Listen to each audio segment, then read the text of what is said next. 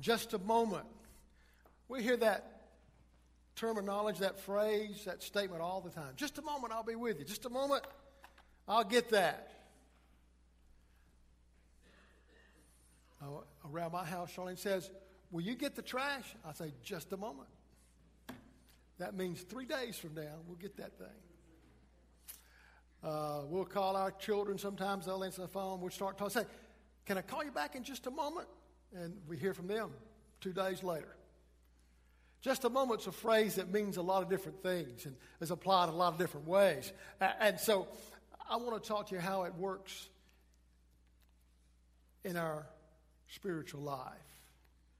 Just a moment. It just takes a moment to make all the difference in the world. Just a moment. A moment can change the course of time, change the direction of life, a moment can change the eternal destiny of the soul. And the birth of Jesus Christ was such a moment that it did all those. I want to share some thoughts with you about this as you think about just a moment this Christmas season, because you'll hear this term a lot when you're waiting at the cash register. Just a moment, I'll be with you. just a moment, we'll get that. And let's understand what it really means when it comes to Christmas. First of all, there's this it was an unnoticed moment when prophecy was fulfilled. Isaiah chapter 9, verse 6 says this uh, hundreds of years before the coming of Christ. Hundreds. For a child is born to us, a son is given to us. An amazing gift of grace love. The government will rest on his shoulders and he will be called the wonderful. Now, understand that government, that's pretty important. The government means he's going to be a ruler. He is going to be incredible in his leadership. He is going to be the ultimate leader. And one day, the government of the world will rest on him. And so it'll rest on his shoulders. And he will be called Wonderful Counselor, the wisest of all counselors, the best of all counselors. And the mighty God, the God of the angel armies, the uh, inexhaustible, powerful God, the everlasting Father, the Prince of Peace. Wow.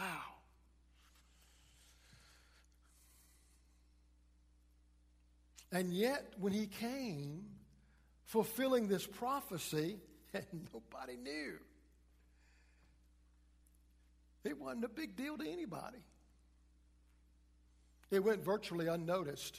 And so, looking at this, in the midst of a, of a busy world and political conflict and economic challenge and spiritual drought, Mary gave birth to a baby.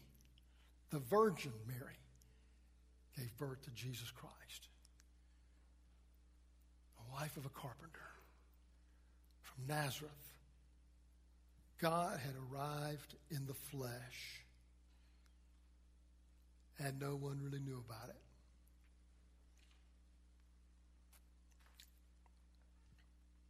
It's amazing what a moment will do.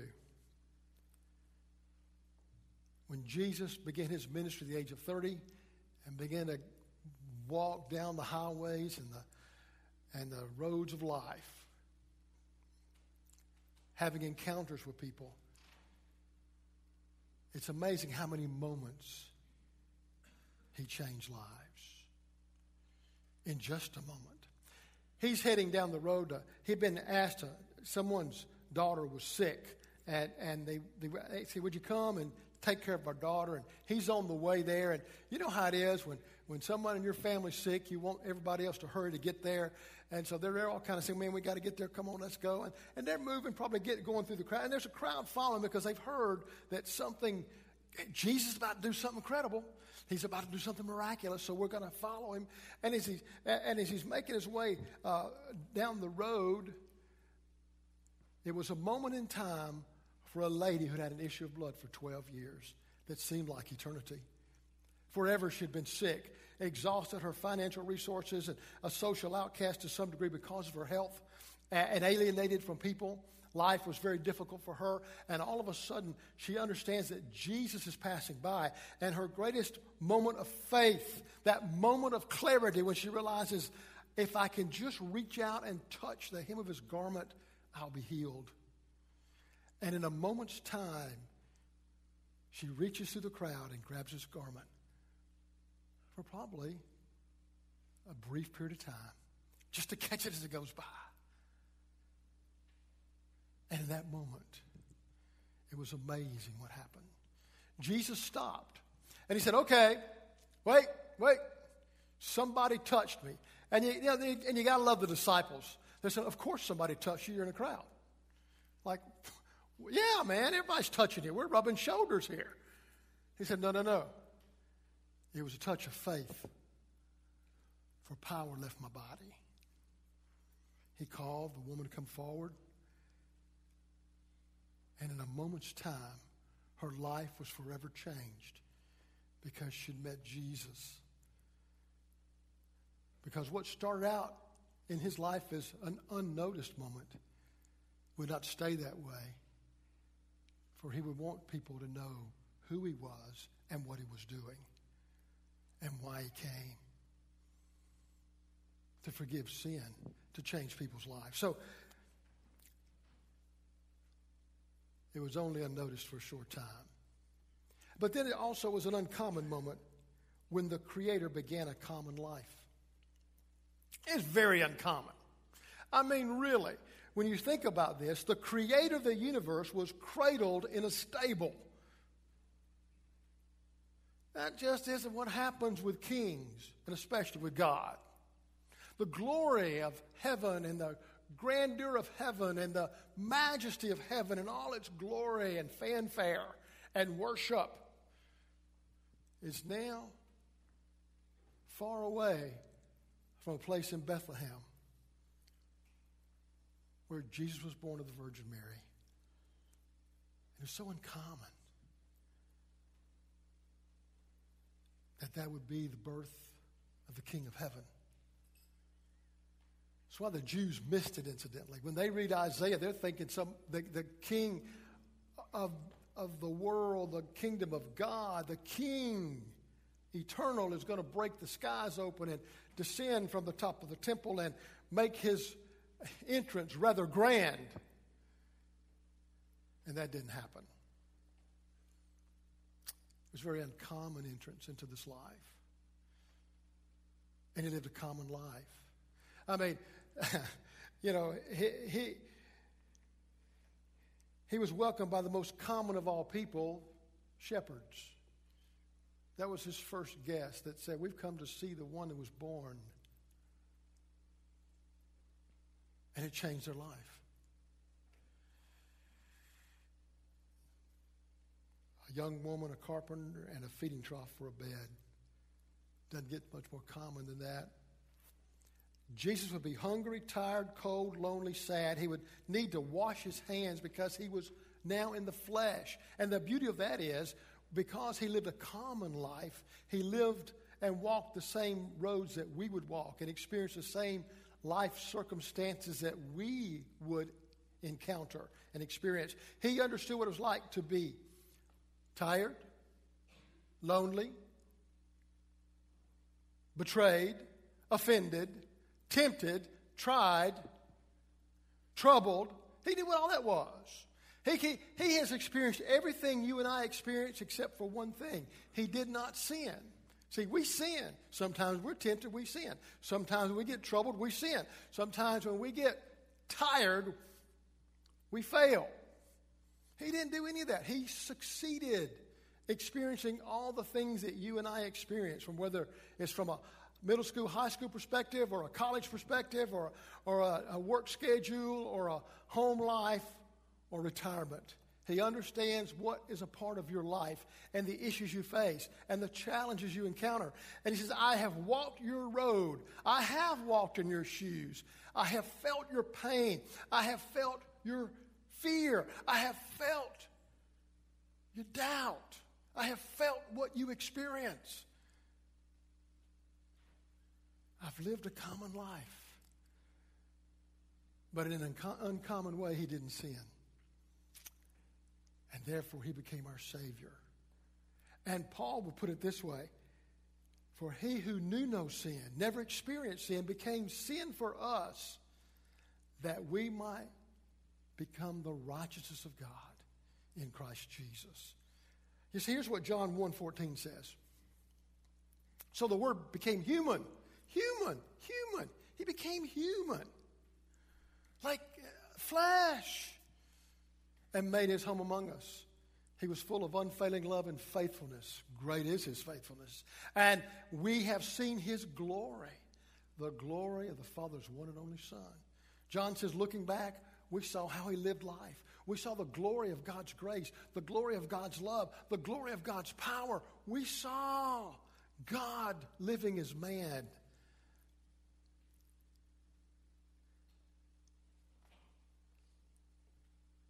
Lived a common life in such an uncommon way. So much so that he would continue to have just those moments that would change life. Uh, as he again is on the road, he seemed to be always moving toward people. You ever notice that? And so again, he's on one of those uh, journeys going down the road, and, and there's a guy sitting there who's been blind from birth, and he cries out, Jesus, son of David, have mercy on me. And he's crying out louder and louder. He would not be denied. The disciples, everybody saying, Be quiet. He don't need, he ain't got time for you. You're bothering him. And he keeps crying out the more loud, not to be denied. And Jesus stops and said, Okay, somebody's hollering my name. And again, the disciples say, Of course, hey, everybody likes you, man. You're in this crowd. You know, there's a lot of talk. No, no, no, no. Bring him to me. Let him come to me. And they, they lead blind Bartimaeus to Jesus. This is what do you want me to do? I want to see. And in a moment's time, he saw. Just in a moment, his eyes were opened. And he saw people and he saw trees, and he saw sunshine, and he saw color, and he saw Jesus. And he said, Man, this is awesome. Just a moment ago, I was blind, and now I see. You see, this is the thing we understand. This is how Jesus does in life.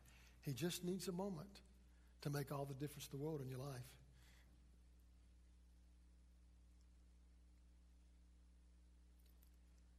The third thing is this it was an unexpected moment that will make a difference, one life at a time.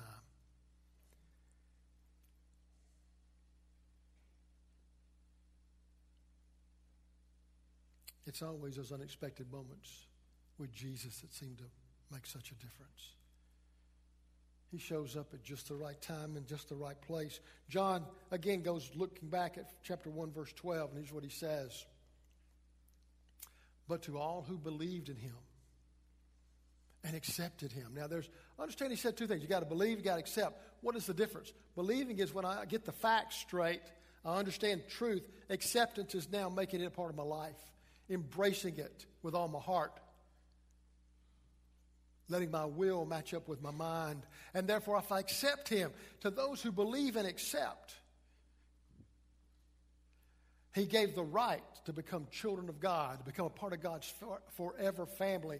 And they are reborn not with a physical birth resulting from human passion or plan, but a birth that comes from God. Heaven above, a spiritual birth. I mean, that's the challenge. John would take us to chapter uh, 3 and talk about a guy named Nicodemus who under, had to deal with this spiritual birth thing. Nicodemus came and said, how, how can I go to heaven? How can I know I'm going to go to heaven? And Jesus said, You've got to be born again.